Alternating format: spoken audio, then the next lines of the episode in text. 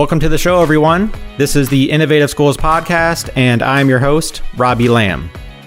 This week, we are speaking about self injury with Kim Johansson. Kim is a counselor who has worked for over 20 years with students who self injure or who have experienced trauma. Kim has presented her work on self injury and suicide at both Harvard and Stony Brook universities. She is the author of many professional articles on these issues and has just co authored a new book titled Traumatized Students School Based Interventions for Reaching Below the Surface. Before we get to the conversation with Kim, I wanted to mention a couple of alarming statistics about self injury that you may not be aware of. One study found that nearly one in every six American teenagers engages in self injury. This equates to about 7 million students nationwide who self injure, which is more than the entire population of several states. And the numbers are on the rise, a recent study found that the self injury rate among 10 to 14 year old girls has nearly tripled since 2008. We join the conversation with Kim telling us about what drew her to this line of work. Like a lot of folks in the field, caretaking fields, we we are called to what we're doing for various reasons. And for me, uh, I would say it all started when my brother first tried to die by suicide when I was 12 and then later did die by suicide a few years later when I was 16. So that really started the ball rolling for me in regards to not only what I've dedicated a large part of my career to, which is helping folks wherever they are uh, in regards to suicide. So I work with prevention efforts, I certainly do intervention trainings, and also postvention, so folks who've been impacted by suicide in one way or another. But in addition to that work, I also really have dedicated myself to a career that I really believe helps other people heal. And, you know, that's been part of my own healing as well. Thank you for sharing that. So, I cited some of the statistics about self injury in the introduction, and you may know more uh, than I do. But some of the stats that I found were 17% of uh, people will self harm during their lifetime. 90% of people who engage in self harm begin during their teen or pre adolescent years. Uh, nearly 15%, 50% of those who engage in self injury have been sexually abused. And the stats just go on and on and on. So, that being said, again, before we get too far down the road here, just so we can all be on the same page as far as what self harm is. I know when I think of self harm, typically I just think of cutting, but I know there's a lot of other forms that self injury can take. So, so we can properly talk about the problem, can we first define what self injury is and maybe some common and maybe even some uncommon forms that people may not think of when they think of self injury? Yeah, absolutely. And I appreciate you wanting to clarify different terminology and definitions of self injury. Uh, you know, self harm and self injury are actually two very different categories. So, you know, according to the DSM, which is the Diagnostic and Statistical Manual for uh, my field in which we diagnose different types of mental disorders and, and health conditions. Uh, Self injury is defined as any act that actually creates a direct harm to bodily tissue. So, where the intent is to cause damage. Whereas self harming behaviors is a broader category. Um, so, self harming behaviors could be anything that people are doing to put themselves at risk. So, that could be putting themselves in situations like risky sexual encounters, um, those kinds of things. Substance use may fall into that category as well. Um, I, unless ingesting substances is for the purpose of creating damage to, to the body. So there are different categories. And in regards to more common forms of self injury, there are actually several. So, yes, I agree, cutting is the one that we most commonly hear about.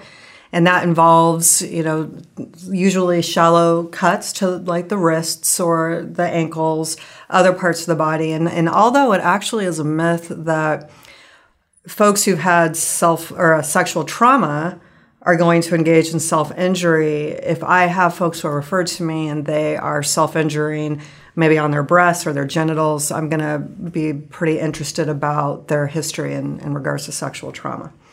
Um, not always the case, though. Um, you know, I certainly have folks who are cutting on their stomachs or their inner thighs because they don't want other people to know about it. So, in addition to cutting, we also see burning. So that maybe taking a lighter to to somebody's wrists or to their to their ankles. Uh, also, bone breaking. So, somebody who may intentionally, you know, throw themselves um, off of motorcycles or those kinds of things, which I've actually had clients who've, who've done that uh, for the purpose of breaking bones. Um, you know, head banging can be another form of self injury.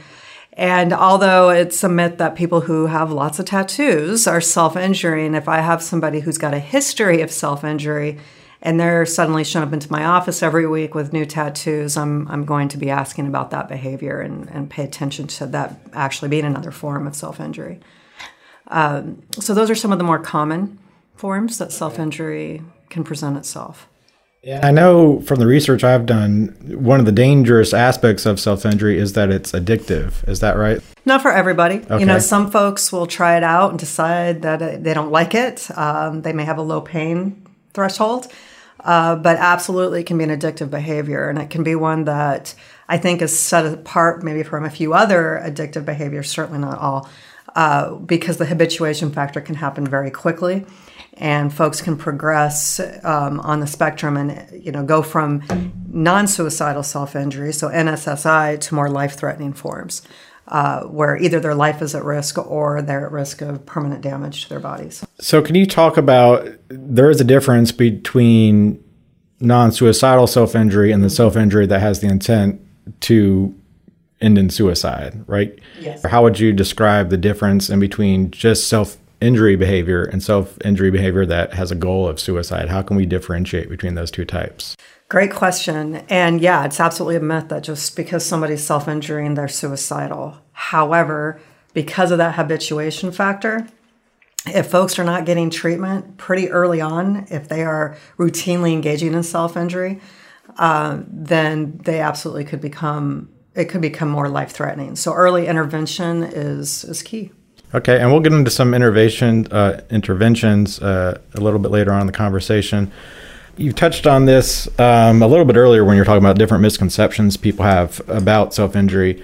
What are some misconceptions that are important for people to understand about self injury, especially maybe educators? What biases might they have when it comes to self injury that's important for them to recognize when dealing with a student who's suffering from this? So, again, the very first thing I would say is even though when we find out somebody's self injuring, it can be very uncomfortable uh, for you as the person who may be intervening with that person uh, it absolutely does not mean that they're suicidal. And, you know, there's many other factors that that can be at play in regards to teasing that out.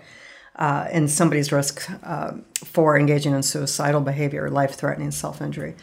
Uh, beyond that, I would say one of the things I really want to stress to educators uh, are you know, is the fact that so many kids are labeled as manipulative or attention seeking. So these are the kids that are showing up at counselors' offices on an ongoing basis. They usually do have the, kind of those shallow cuts to their wrists, and they can be dismissed pretty easily. And I always stress to folks in any of my trainings that make no mistake, kids, uh, we want to take it seriously at all times because what potentially puts that group at risk if they're being written off is they may get the message from you that they need to do more to get your attention. Oh, wow. So they can actually increase either the intensity or the frequency of their self injury, putting them and, and their lives potentially at risk. So, again, early intervention, and we always take it seriously. Um, and I'll just add to that, you know, Michael Hollander, who has done a lot of work with self injury, you know, his research revealed that only you know, about 5% of kids who were engaged in self injury were doing it for attention. And, you know, my response to that is even out of, you know, with that, um, kids are obviously needing attention for reasons. So there's always something that kids are needing, regardless of, of how the behavior comes across to others. So you touched on 5% of students who are engaging this behavior, maybe doing it to gain more attention. What do we know about psychologically? Why are people self injuring? Well, like a lot of other behaviors that can absolutely be addictive, I think there's a couple different reasons. So, uh, Matthew Nock's team, and, and he was one of the lead researchers, uh, you know, at Harvard in regards to really getting to the why. Why are people self-injuring? And his team also was really involved in pushing through the diagnosis. So now it's a separate diagnosis in the DSM versus being a behavior that's just tagged on to other diagnoses, uh, like borderline personality disorder. And what their group revealed is that there's actually two different um, groups of people who are self injuring. So you've got folks who are internalizers, and then you've also got folks who are externalizing.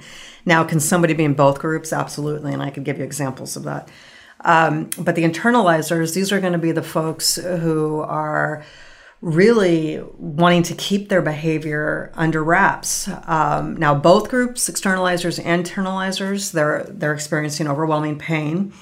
Um, they may not be able to communicate what's going on, uh, what their feelings are, uh, certainly what their needs may be, particularly our younger folks who may still have.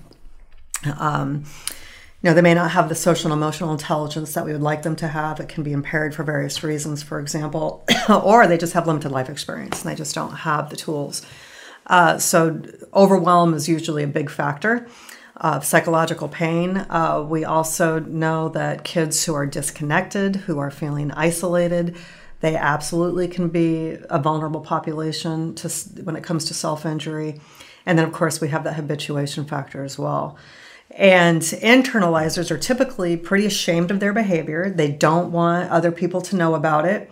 So these may be the kids who are worried about scars and, and people seeing their scars. So they're the kids who are going to be wearing hoodies in the middle of summer and, and those kinds of things. In fact, you know, it can actually impact their lives to the point where they're not going to engage in activities where they could be at risk of somebody seeing their scars. So, in addition to the overwhelming psychological pain, uh, they they feel isolated. They don't feel, for a variety of reasons, that they can ask for help. Maybe in some cases that they even deserve it. Um, so that group really tries to avoid, um, you know, their peers in particular from knowing about their behavior, but maybe other like caring adults as well. They don't want to alarm parents and that kind of thing. Uh, then we have the externalizers. So the externalizers, all of those same risk factors apply, but they actually you know are wanting other people to help them.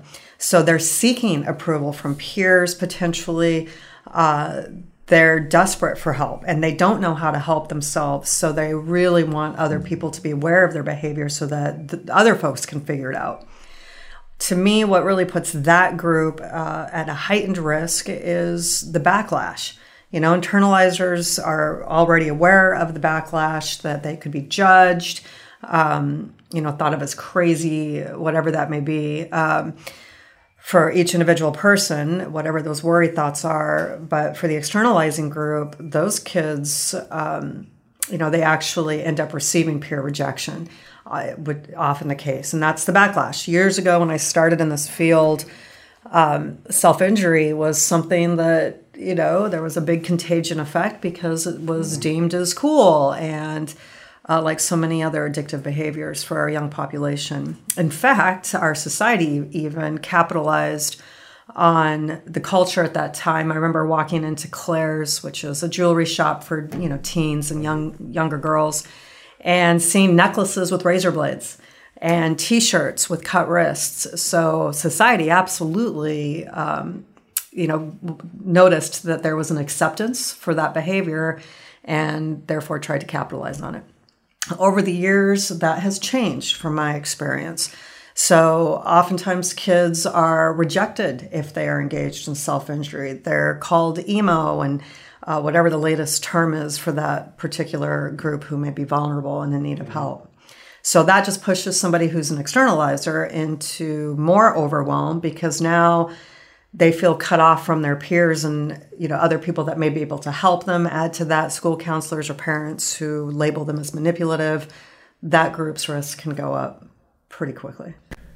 Other than the obvious signs of self-injury are there other indicators in a student's life that may indicate that they're sort of interested or exploring or thinking about self-injury that an educator should be aware of and can, can watch out for? So if we know the student is vulnerable because of life experience because of events or um, things that have happened, whether it's current or um, recent or in the past. I'm going to pay attention to that. I'm also going to be paying attention to their peer group. Uh, do they have a healthy group of peers, or are they hanging out with other kids who may also be vulnerable, who can reinforce the behavior or glorify it? Uh, or are they completely isolated? Are these kids not connecting to other students and um, they don't seem to have a lot of support? So, those are things I'm going to be teasing out. And, you know, I never make assumptions about why somebody is self injuring.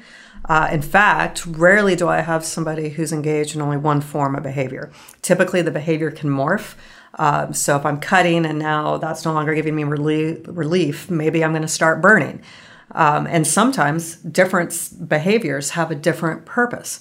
So I always want to get to the why. And the very first thing is, of course, not to panic. You know, we, we want kids to talk to us, and, you know, for them to feel safe, they need to feel understood and that we're going to be able to hold space for whatever it is they're experiencing. Uh, but we ask why. So a lot of folks will tend to, when they're in that panic place, really just focus on the behavior, what they can do to mitigate the behavior, stop the behavior. And that's all absolutely necessary. But the very first thing is to help somebody feel understood. So if, you know, I'm going to ask why. Like, why are you self injuring? What is this behavior doing for you? Um, does it help? Because sometimes kids will say that it does. Uh, one of the examples I've heard a lot over the years when I ask why is, well, if I wasn't self injuring, I could be suicidal.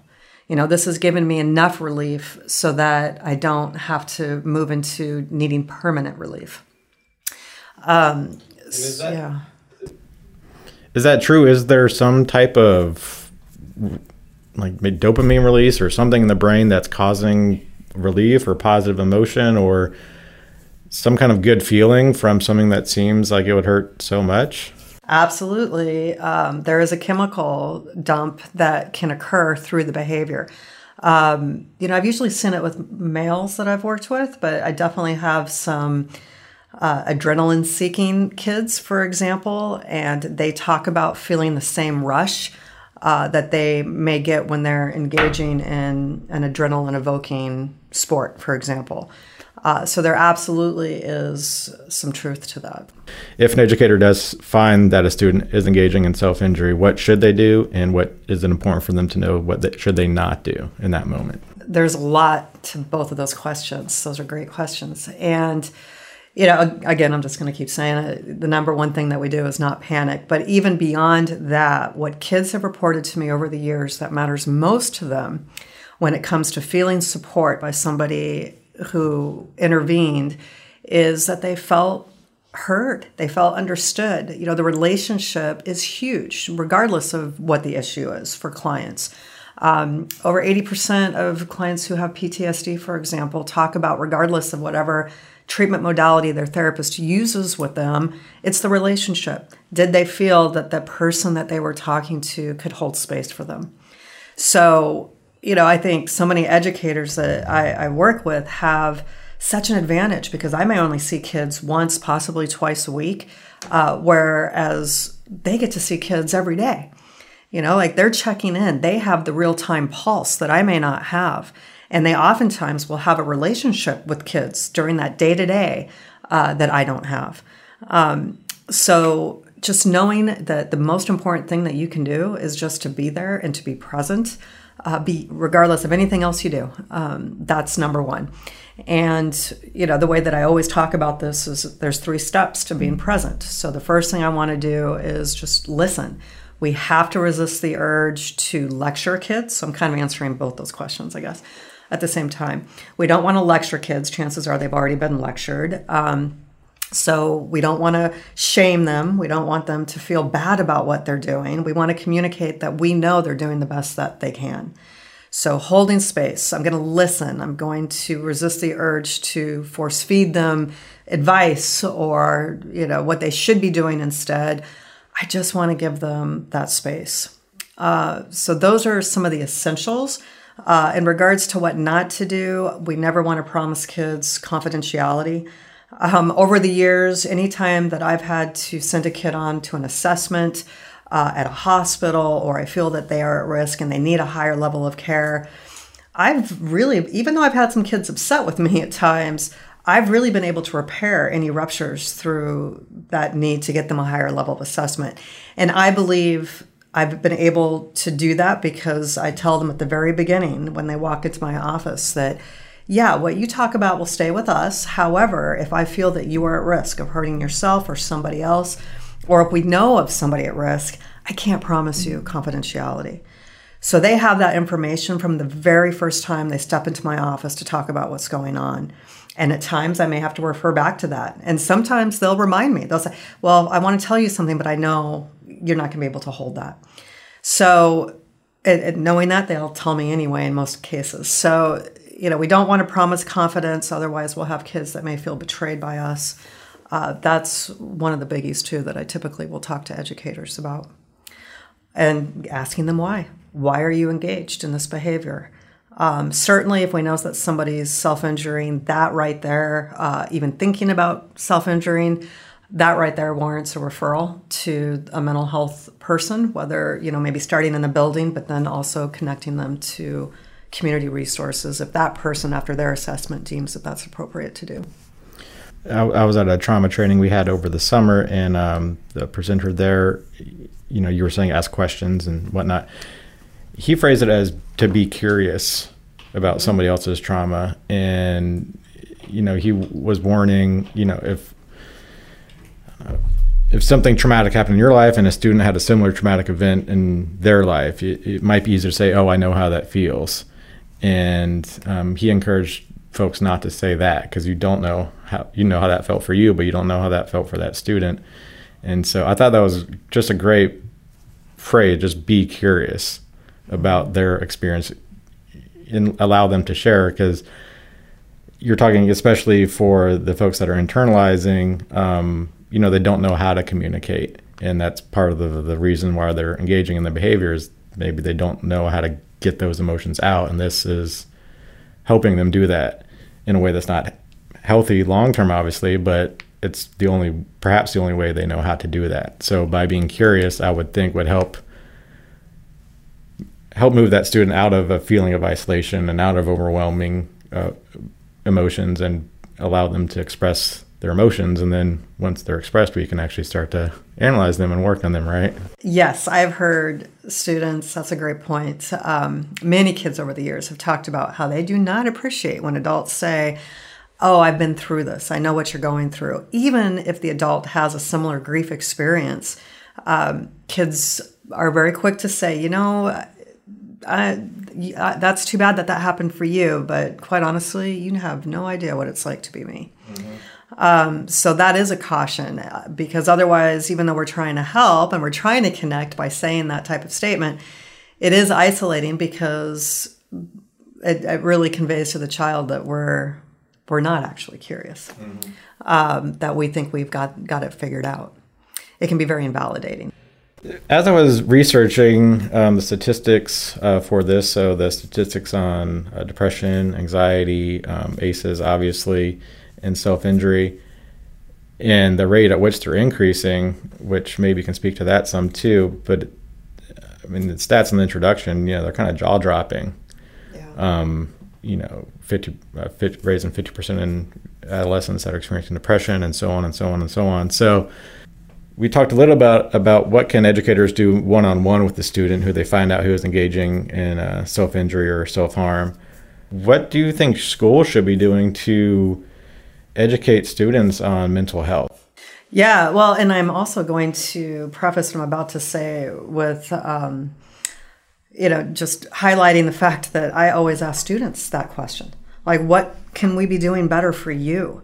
And so a lot of what, you know, how I'm going to answer that question is inspired by so many of the kids that I've worked with. So, you know, first and foremost, I think it's we have to keep working to destigmatize mental health. So, you know, I worked at a college campus for several years where we would do routine depression screenings in the cafeterias. And what we were communicating to to the students was that depression is a real thing. Let's see if you are at risk. And it was a great way to not only catch some vulnerable kids and young adults, uh, but also it just kept the awareness on campus that yeah, a lot of people struggle with depression. A lot of people, you know, um, struggle with anxiety, which is alarming as those statistics are. it also conveys to people who are struggling with depression that they are absolutely not alone. That it is not an issue that they have to keep in secret, hold in isolation. Uh, so, destigmatizing on our campuses, um, you know, that you know, let's do regular depression screenings. Um, and I know certainly there are lots of schools who are doing those already. Uh, we also want to focus on protective factors, and I will say that's the same. You know, I, I, stress this when I'm also talking to folks about suicide and suicide prevention efforts. Uh, you know, we don't want to just plaster the walls in our schools with posters saying, "Oh, if you're suicidal, if you know somebody who's suicidal." Uh, we don't want to just keep hitting self injury and suicide because kids who are vulnerable to those behaviors what are they seeing every day? They're seeing suicide, self injury, which is also why we have to be very careful in regards to how the media um, delivers information about suicides in our communities or in our larger culture as well. Um, so we focus instead on protective factors. So you know what is your school's particular set of protective factors? If you don't have a school-wide list i highly encourage you to devote some time on your teams to developing one.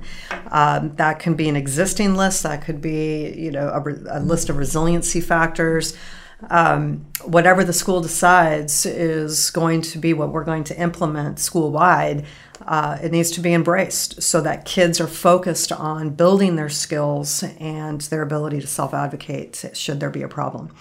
Um, in addition to that, making sure that kids see the school counselors, that school counselors aren't just stepping into classrooms once or twice a year, that there's ongoing, regular interaction with whoever the mental health professionals are at a school, so that should a child become you know more at risk and they need to talk to somebody. If they've already established that this is a person who they know they feel like they can trust they're going to be much more likely to walk to that person's office and say hey i need to talk to you versus somebody who's a stranger.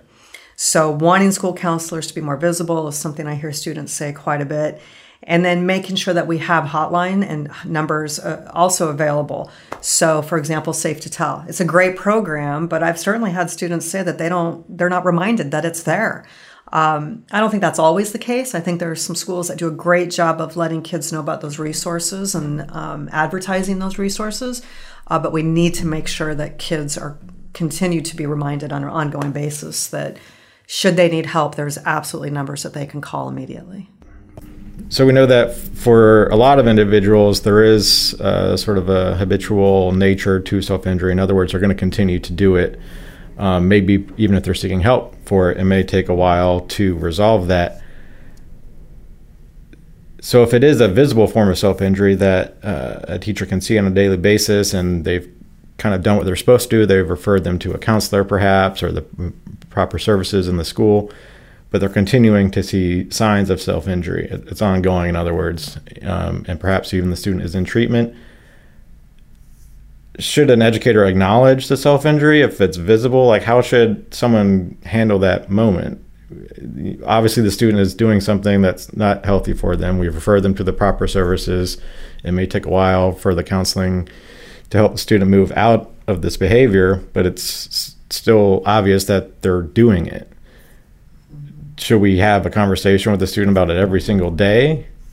Like how what should a teacher do? What's the you know, based on your experience, what's the best way to handle that situation? If they're not the person who's administering the counseling, that's not their job, they're the teacher, but how should they handle that?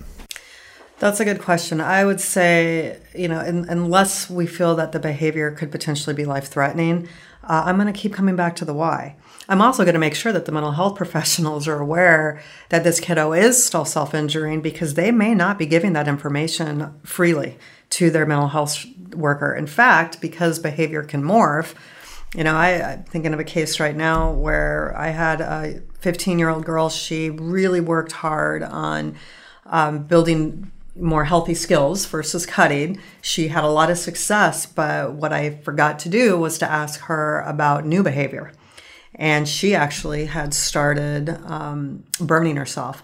And I did not, you know, ask her about that. Um, she was also engaging in some eating disordered behavior as well. So she may have told somebody else that information, but she wasn't relaying that to me. And it, I had to step back, and it gave me an opportunity to educate her about how self injury can find a side door, that it can morph, um, so that she could continue her treatment. So that's, you know, one thing that I would encourage a teacher to do or an educator, absolutely let mental health folks know if that's continuing to happen. And you know, I've had a lot of success, even my externalizing kids, when I talk to them about how, you know, there may be other kids in the classroom that are vulnerable. So if kiddo is glorifying the behavior, for example, or they're letting other kids know and not caring if they know about it, you know, I, we do we we communicate to them how that can impact other students who may be vulnerable, and we do that in a very loving way because we don't want to shame them, but certainly just communicating that you know that student is a part of our classroom culture. Uh, and we want them to be aware of that can really do wonders to help that kid feel like they are connected to their class. Um, so those are a couple things I would do, but certainly acknowledging that we know they're still struggling. Uh, we're not going to maybe focus on the behavior as much as the why. And hey, I'm here for you. I know that you're a senior counselor, and do you want me to walk with you to the counseling office? Um, you know, yeah, I'm here, you know, and I know that this is hard for you. So it's important to note that self injury and self harm is not always a suicide attempt. Correct. And it won't necessarily always lead to a suicide attempt. But there is a connection between self injury and your likelihood of attempting suicide. Is that correct? Yes. Um, but again, it's early intervention. So if I have somebody who's self injuring without intervention, they're not getting the help they need to stop the behavior, we see that habituation factor and happen. Um, and we can't ever assume how fast somebody's going to habituate. I had a young girl, 15 year old, referred to me for self injury she was cutting maybe a couple times a week. Over time, that quickly escalated actually to cutting multiple times a day to the point where she was putting her life at risk and had to be hospitalized as a result. So she habituated very fast. So we, we don't want to make assumptions about that. Um, but, you know, typically I want to get somebody if, when they've been self injuring for just a few months. Um, ideally, that's going to be the time that we can make a difference uh, and keep them from progressing up that spectrum. Can you talk about some of the treatments that counselors and uh, people like yourself are able to do with students who are engaged in self injury? Yeah, so DBT is one of the big ones that we know works for kids who are at risk of suicide and self injuring. Um, so, dialectical behavioral therapy, and that's a therapy that was actually created for borderline women, but we've gotten lots of research indicating that it's an, a, you know, an effective treatment for a variety of issues. Um, so that's one that I certainly would want to utilize. Um, you know, other treatments that work well with addictive behaviors could be appropriate, like motivational interviewing. What are your, you know, where are you on a scale of one to 10 in regards to motivation um, and also confidence and doing what we can to increase those numbers? Um, you know, get, getting buy-in, uh, in other words. So that's another therapy that I use. I do a lot of CBT, so cognitive behavioral therapy, really, you know, hoping to, to help folks gain and further their insight into the connection between their thoughts, emotions, and behavior. Um, and then also using a strength based lens. So I really believe that people are their solutions, not their problems. Um, so, really helping folks identify what their strengths are, how can we amplify those and use those when we face challenges. And then mindfulness therapies we know can be helpful too um, for folks who may be you know, are vulnerable populations. So, uh, I know lots of schools are implementing um, mindfulness based stress reduction as part of the curriculum. Uh, I think those are wonderful uh, uh things to to offer students so that they can learn some additional tools and skills. So, for those who are looking for more information on how to help those struggling with self injury or even suicidal thoughts, uh, where would you recommend they turn for help? Um, well, so there's a few. So uh, ISSS, so it's the International Society on the Study of Self Injury. That's a great website to get lots of information about self injury, uh, populations who may be at risk, and also additional resources. Um, in regards to you know folks who are looking for additional resources with suicidal behavior, I would turn them to the International Foundation of Suicide Prevention and also AFSP, so the American Foundation of Suicide Prevention. Um, lots of great resources uh, for folks wherever they are on the spectrum of suicide. So there's intervention information, There's also prevention, um, you know, what folks can do to increase their prevention efforts in their community. Um, also, postvention resources as well. So, folks who have been impacted by suicide. Thank you. I was wondering uh, what books, uh, what books, articles, or other resources have you personally found to be the most uh, valuable on this topic that you would recommend others who are interested in it check out? With self injury, I would say you know anything by Matthew Selekman, I would highly recommend. Um, I was able to contribute a chapter to one of his books on the treatment for young adults and adolescents who are struggling with self injury. And he has that lens that he really believes that we can amplify strengths and resiliencies and success, which is very much in line with my own paradigm mm-hmm. with how I approach the work. So, uh, in regards to suicide, I think Thomas Joiner, who is one of the bigger names in regards to suicide research and his findings, um, he's got a couple books out that I think are great, but he's also got multiple articles um, that may even be more current than some of his books. So I would recommend checking out his research out of Florida. And then uh, also for more information on self injury, Matthew Nock, uh, any of his articles, he really um, has a lot of great research in regards to vulnerable populations and how to mitigate risk. So that concludes today's show. Thank you so much for tuning in. If you'd like to hear Kim talk more about these topics, she will be at the Innovative Schools Summit Las Vegas this coming July, and you can find more information about that at innovativeschoolssummit.com. Additionally, if you are interested in more resources on these topics, please visit innovativeschoolspodcast.com and click on the resources tab, and we will have those listed there for you. Lastly, if you enjoyed today's program, please take time to rate and review us on iTunes or Google Play or wherever it is you find your podcast. We would very much appreciate it. Thank you so much.